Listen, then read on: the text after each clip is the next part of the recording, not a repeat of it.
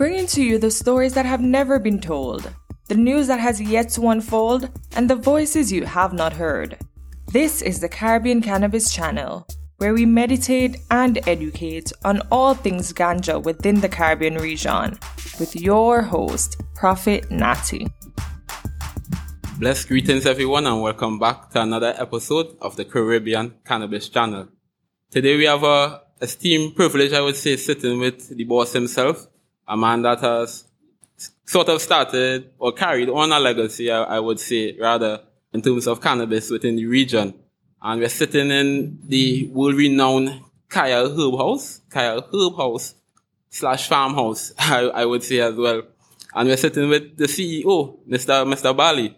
So, Mr. Bali, how are you today? Very well. Nice to be here. Before we actually started the podcast, you kind of took me through a little tour of the facilities and the operations. And one thing I would say is that I was very impressed that you just, at the snap of a finger, like you knew everything that was happening and how it should happen. So, from the perspective of a CEO, how do you create that balance in terms of knowing everything that's happening with the operations and having trust in your team, and then also deciding to, one, stepping back at the first step, but also knowing when to take that foot forward and make sure that everything is happening as it should be happening? Well, the tagline for Kaya has always been respect the roots. So we're currently sitting at the farm, and we were at the herb house earlier. But it's instrumental in terms of knowing every aspect from the farm, because the basis of everything we do is going to come from the farm. In terms of genetics, what strains are coming down, the communication between retail managers and the farm. Also, what you haven't seen, which is closed right now, is the processing area where we're making all our extracts in terms of bubble hash, resin, ganja oil, etc. So the component of the vertical integration of the whole organization is key to understanding how each part works and how one part affects the other part. I've had some knowledge in farming and stuff like that. Not every CEO is going to get integral into every aspect, but it would be important to understand each aspect because it all comes down to math. If you're not doing enough cuts, you can't fill the greenhouse. If you're not doing the greenhouse, you can't harvest enough. If you don't have enough flour, then you don't have enough in the herb house, and then you're going to be running out. So it's a natural supply and demand in terms of having your systems run efficiently. Farming is not a normal process because in the Caribbean, obviously, we're going to utilize the sun. So by counting on the sun, we just all went through, Hurricane Ian. We had it pass by Jamaica, but it tread disaster on North Florida. We didn't have that impact, but if you did not have your reserves, if you didn't have your veg plants backed up, if you weren't prepared for that, you're looking at a 90-day delay in any production that you could start back if you're not prepared. So it's important just to be abreast of each component that makes up the system. And just like in St. Vincent, Jamaica has the same vertical. So we have R&D permit, cultivation where we're sitting, processing, and retail in terms of dispensary or herb house. Herb house, the difference is you can consume on premise. So, we on our group, we have all licenses. As you touched on the licenses, have you all gotten to the point of export license? I see that exports are happening in Jamaica. Well, we've had draft regulations in place pre-COVID. All stakeholders met, including the CLA with all the relevant stakeholders, and the draft was put in place in terms of the regulations. How it works on a case-by-case basis. So we still follow all the regulations to conduct an export, which Jamaica has conducted several exports. Kaya conducted the first commercial export of seeds back in 2015. We did our first legal export of oil to Cayman in 2019. That's Cayman Islands. Okay. And in 2020, we did our first export to Australia from here. So we've conducted on our own 3 individual exports and have gone well. And the framework is in place, but it's on a case-by-case basis, which would start with a permit to import from the opposing country with a pro forma invoice. From that step, we can start a process here in Jamaica. That's good vibes, man. That's good vibes. So, in terms of Jamaica itself and Kaya, how really and truly, how has Kaya came about, and how has Kaya integrated itself into Jamaican culture? What was the the experience with that. Kaya is the original thing. You know, Kaya was the first. You know, we've been here from 2015, where we had the first R&D license where we could not sell and conduct research at University of Technology, which we started growing 75 genetics under 3 different conditions, indoor, outdoor, and in greenhouses. And we went from that stage to be into the regulated CLA, you know, regulated industry, which we got our first license, and we conducted the first legal sale in the Caribbean on March 10, 2018. So, you know, nobody else followed behind us, you know, and opened the first door till about 9 months after. And a few, you know, others have opened the door after. And that would be normal in competition. I mean, you have, you know, it's not only KFC, you have Island Grill, right? Yeah, and you have to perform. So in terms of the performance of Kaya from 2015 to now, and in relation to the market share of, well, at least the legal cannabis industry, what would you say is Kaya's percentage? I mean, we've been the lead-in from the outset. So for anybody to catch up in terms of the amount of product, I mean, to catch up to do over $1 billion in Jamaican sales already, there's going to be a lot of dispensaries would have to sell a lot of weed to get to that point.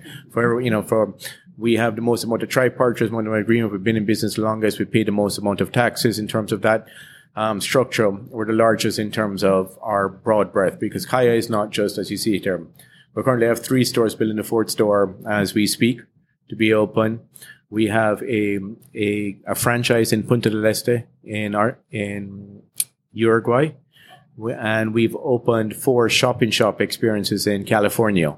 So the Kaya brand, we've now taken it back into California, and just like that, we'll be taking our brand. So Kaya's footprint, base, and everything is out of Jamaica, and that's where our roots are. But as any other company, you have to expand, you have to start to get into it, and hopefully Kaya's will be a part of our GDP here in terms of our exports and stuff, becoming a real number that people start to look at.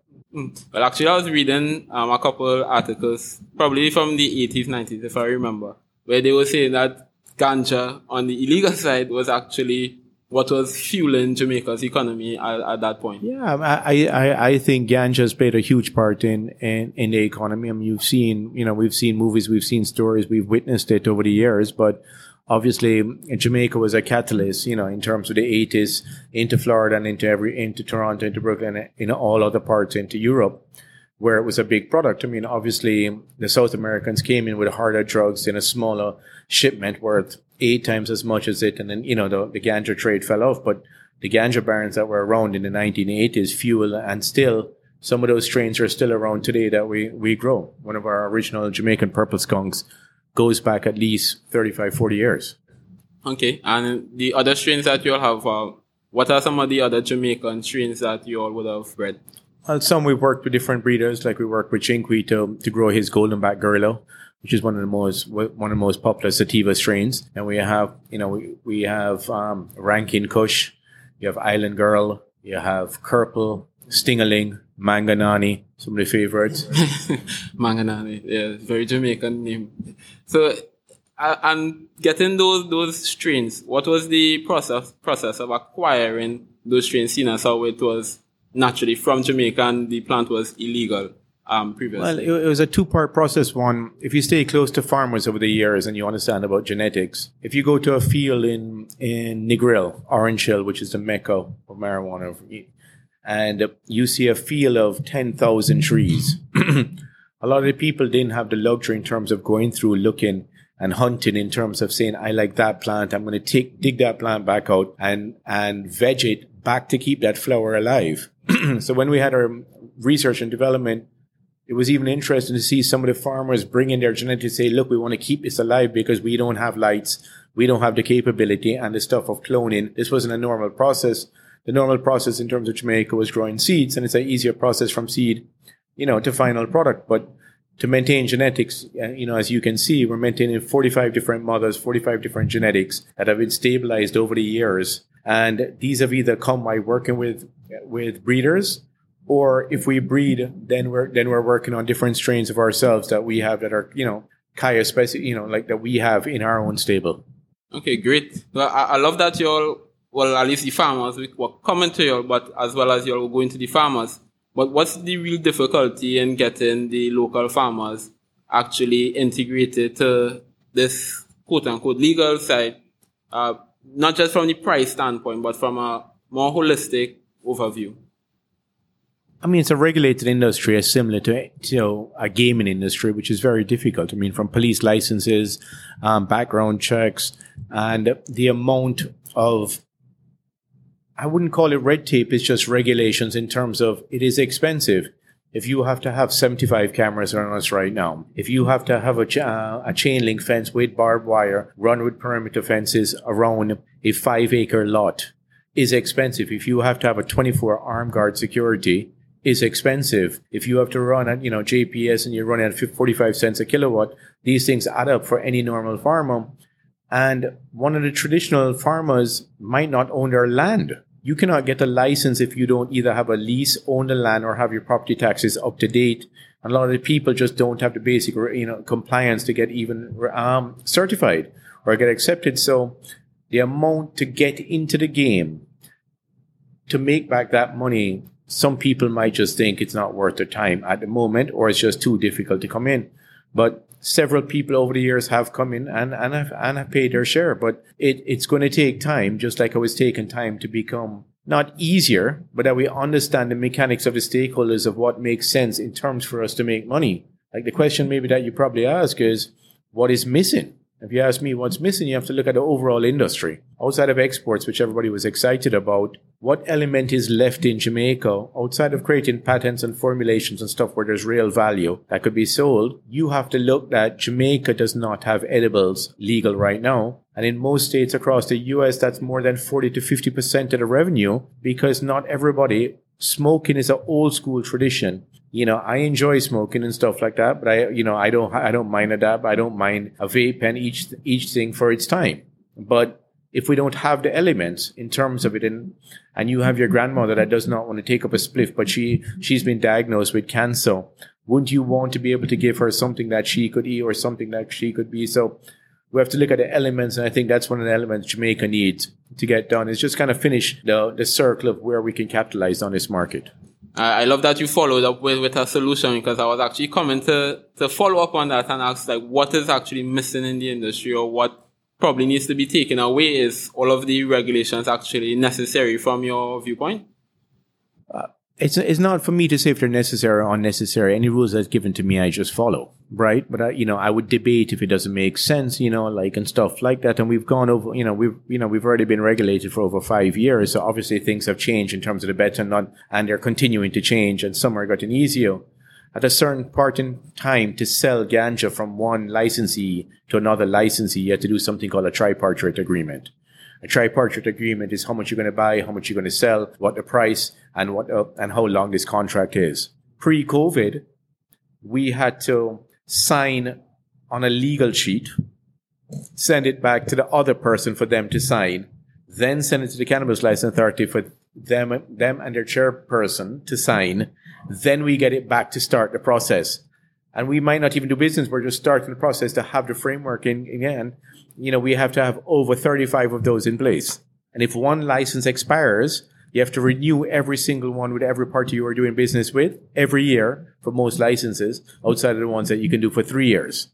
So it's a lot of red tapes in keeping that. Every week you have to send the amount of sales and stuff that you do on a weekly basis. You have to do a head count of how many barcodes are on it. So if they do a side count and they count and they say you have 25,000 plans, you know, in different forms and stages, you have to be able to count out those 25,000 plans. This is a lot of red tape and stuff like that, but part of it, and we have systems in place, but not everybody can manage the paperwork and stuff like that outside of the farm work, because the farm work alone is difficult, much less the processing or the selling of the herb. Yeah, you kind of compacted everything as best as you could, because I visited another facility recently as well, Chicana, and they were same thing explaining the level of regulations it had at the beginning, just to move from different points of your facility to the next. So it's very interesting hearing that all of the legal gymnastics, so to speak, that everyone has to go through when you actually switch over to the legal industry. Because, again, I think it's important that you shed light on that, as a lot of persons, especially those who may not be that versed or knowledgeable about what's happening, kind of simplify it to just the farming aspect, and from farming it should just be sealed. But there are a lot of operations happening in between to, one, make sure that you are protecting your employees, as well as you're providing a quality product to the consumer. And what are some of the things that you would advise persons who may be looking to enter the industry in whatever aspect of actually within a facility? What are some of the things you would tell them to prepare themselves for? Well, it's always better to prepare for the worst, and hope for the best, right? So anybody that's going to get into it, ideally if they could visit a facility, see what they're getting into, and really get into that this is not a quick rich get scheme. There's a lot of work, and you have to decide what type of work. Not everybody is the best at everything. So what you're seeing is a well-run company in terms of having a vertically integrated system. But if somebody was the best at making candy, I would rather partner with my extracts with the candy maker and make a joint product of our infused candy. They don't have to be the best maker and grower of ganja to make the best infused candy, right? For somebody to make an infused tea, they could have a variety of teas. I'm not growing tea here. I'm growing herb. But if I had to make it and they had the formulations and we have the trims and we could do 45 different herb teas from here that all have a different feeling, just like the sativa indica and hybrids and the CBDs that we have. And you could have the same thing. So what I would tell anybody to do is go into the field that they're the best at, the one that they enjoy the most and they're going to spend 7 days a week doing. Because it doesn't make sense saying, oh, I can do all, because it is quite cash intensive in terms of running all divisions and running all divisions well. So some people think you have to do all, but you could work with a farmer, you could work with a processor if you're a good seller. If you're not a good seller, it's better you grow. So I think at the nature of if I was going into it, I would tell anybody, make sure they do their homework like they're doing any other business. Make sure they have the capital to run 6 months to a year ahead of it with no revenues. And make sure that they're able to withhold anything that could happen in terms of regulations, and that they're ready, that it is going to be harder at the beginning, especially in a new region or country or state. Wow. Oh, what I want to do right now is sort of tap into your mindset as I see you a bit, because you're not just carrying knowledge about the industry, but as you said, you're taking other aspects of it and sort of integrating it into the cannabis industry. And you have a wealth of business acumen from what you are saying. How does one become CEO of a cannabis company? Like what steps in life you have taken to actually decide, you know what? Running a cannabis company, it's not so bad of an idea. So how do you reach there? Well, look, I think titles are overstated. I mean, to tell you the truth, I've gone from banking to coffee to TV, into marijuana, and all of these titles. I mean, if you have to register a company and go set up, they're going to ask you who's the director and who's the secretary. And those are two real official titles across the board that you're going to ever have. Every other title, outside of being hierarchy and stuff like that, which you need in an organization, has been put to place, but it's not official in any official capacity. I mean, my title is actually CGO, not CEO. It's CGO, Chief Ganja Officer. That's a better title than CEO. Yeah, that's a better title. No, but I mean, to get to that position, first of all, you can't run an organization unless you know all the departments inside out. So, if your family didn't train you the right way, and if you didn't have the luxury of going into a business starting from the bottom up, I think that's where you start. Make sure you from the janitorial, from the toys, from the bathrooms, from every aspect, from the clones, to the veg, to the flower, to the trim, to the harvesting, to the processing, to the actual sales, to the pre-roll, to the ounces and everything else that you're going to have to do. Make sure that you understand each component and every aspect of the business if you want to run a multifaceted business. If not, stick to the field, stick to the area that you're good at, and just continue to improve on that efficiency. You can only get better. You're the second person I've heard in recent times make mention of titles are overrated, and persons sort of get hung up on the title and focus on that rather than just having the skill or the knowledge to actually carry out the task. Because again, your title could switch, but your knowledge and the skill would remain. So it's solid advice, but as persons coming up, really and truly, we don't hear that saying that as somebody who just graduated out of university. I will have the understanding, but a lot of persons really and truly, they're just looking for it. So at what point do you reach to just having this calmness to what you are doing? I think the calmness comes from experience, being confident in what you're doing. There's no aspect of the business we could walk into right now that you're like, look, what's happening here, what's not there. I'm sure from everything that you've seen today, you've seen quality, you've seen efficiency, you've seen every department run pretty well. And, you know, from your own purchases, your own sales, and from you going through the businesses on your own. I mean, you tell me what you've seen. I mean, the idea is to be confident in making sure that your business is run well. If it's not running well and you're into chaos and stuff like that, I'm sure you'd see it on anybody else and they wouldn't have the calamity on them. That's true. It comes from the experience and making sure that you're efficient and productive with what you're doing. So in terms of experiences from since starting, Kaya, like what's probably one of the greatest days you have had and probably one of the most difficult days? I think the greatest day was March 10, 2018, when we had the first legal sale in the Caribbean. I think that's a monumental day. When you saw lines of over 2,000 people lining up, when you saw an old lady waiting to see the doctor and crying when she bought her first legal spliff, hearing the stories from people that have flown planes, smuggled, and being able to walk into a store and buy legal herb and smoke it there without, you know, like seeing it, I mean, it's just is a overwhelming feeling that, you know, for us, you know, the US might have 420 or something like that. But for us, the first legal day was when we could sell the first legal spliff. And that's when we grew the first legal herb from the farm to sell to the store, to be able to sell to a patient. It was definitely the most monumental day in the history of Kaya. The worst day, I think, counting a worse, we haven't really had a worse day. I would say a collective of bad days is we've never ever closed the door at Kaya. 365 days there. Once we got our license, we kept the store 9 a.m. to 9 p.m. every single day, including Christmas. When COVID hit, we closed 7 days over the 2.5-year period. Only when it was a mandate, when even gas stations and every other office was closed. Outside of that, we kept open. That would be a sad day that we don't have the opportunity, because I think it's a blessed opportunity that we have, that we can actually, that I can even be, and we can be part of it, of actually being able to buy herb legally every day.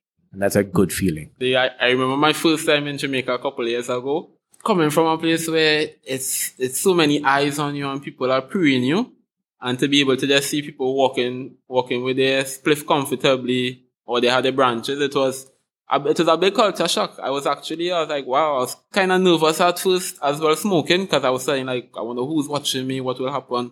But that day is history in itself, being able to actually purchase herb legally and don't have to worry about anybody coming at you. Yeah, I think for me, I had a similar situation when it was in the early days, maybe in the first 2 weeks of being open.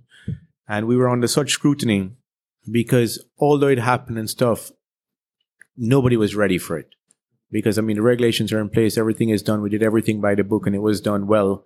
But Ministry of Health, Ministry of Labor, tax, everybody was just getting their hand of it, and just seeing we had so many different visits, you know, over the first year from every different department, from embassies. Everybody just wanted to see what this thing is and what it is. And, you know, once they acclimatize and realize this is quite normal. This is, you know, if you've gone to a place, it's not like a weedy place with weed signs or weed people all over. You know, it's educational. Each of our walls, you know, like, you know, if you saw in Oche, have live display walls, educational and stuff like that. Part of it. We don't, you know, we're not putting cheesy weed posters and stuff like that all over the, you know, it's not wrong there. It's a retail medical marijuana complex. You have a coffee shop, you have a pizzeria, you know, you have a square grouper, you have a consumption lounge, and you have the whole herb house kind of blends in. The typical spend when I had my dispensary in Colorado, people spent about 90 seconds in there.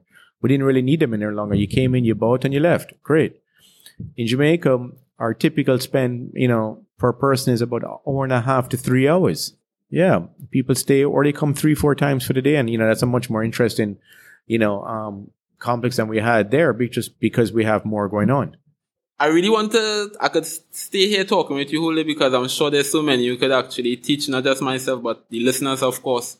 But so obviously we are always pressed for time with things that we're doing. So in terms of closing, what I want to find out, when you are not being a CEO of a global cannabis company, what do you do in your spare time? Oh, I mean, you know, family is first, right? So looking after the family is obviously an important thing, and serving on the different boards and charities and stuff that we do, and spending time like that, creating a balance is, you know, where I spend my time. That's as simple and as best as you can spend your time, really and truly, because at the end of the day, when we are doing everything, it's really to support our family. So if you do it and you're not with your family, it's sort of defeating the whole purpose.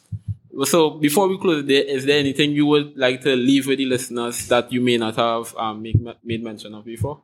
I think an important thing for all the listeners and all the people that are stewards in this industry or want to be a part of this industry or will be a part of this industry, I think everybody needs to be on the same page. This should be something that should be normal to all of us, that we could all get along. And anybody, anywhere that hasn't decriminalized needs to decriminalize, and all the work needs to be done. And wherever it's decriminalized needs to legalize. Jamaica decriminalized in 2015. And we've had a regulator in there, so it's time we legalize and take the last part of the stigma, because if that will take it and we have that type, that changes banking, insurance, what you can do, type of investors that you can raise. And it can't be a dangerous drug. We've been trying to rename the Dangerous Drug Act to the Ganja Act. That's like something we want to see as a physical change, because we don't see it as a dangerous drug. It's a mental shift as well, because it will start to take away the stigma that people have that it's a dangerous drug. That is. So people, again, we definitely would be hooking up with Kaya at some point in time again, from probably a different angle, better partnership, greater conversations. So we'll be leaving you all here with this conversation. It's the Caribbean Cannabis Channel, sitting here with the CEO or CGO, the Chief Ganja Officer, Mr. Bali. Thank you so much. Thanks for listening to another episode of the Caribbean Cannabis Channel. Be sure to like and subscribe. You can also follow us on Instagram and Facebook so you don't miss out on any of the exciting news happening across the region. Until next time. Remember to meditate and educate.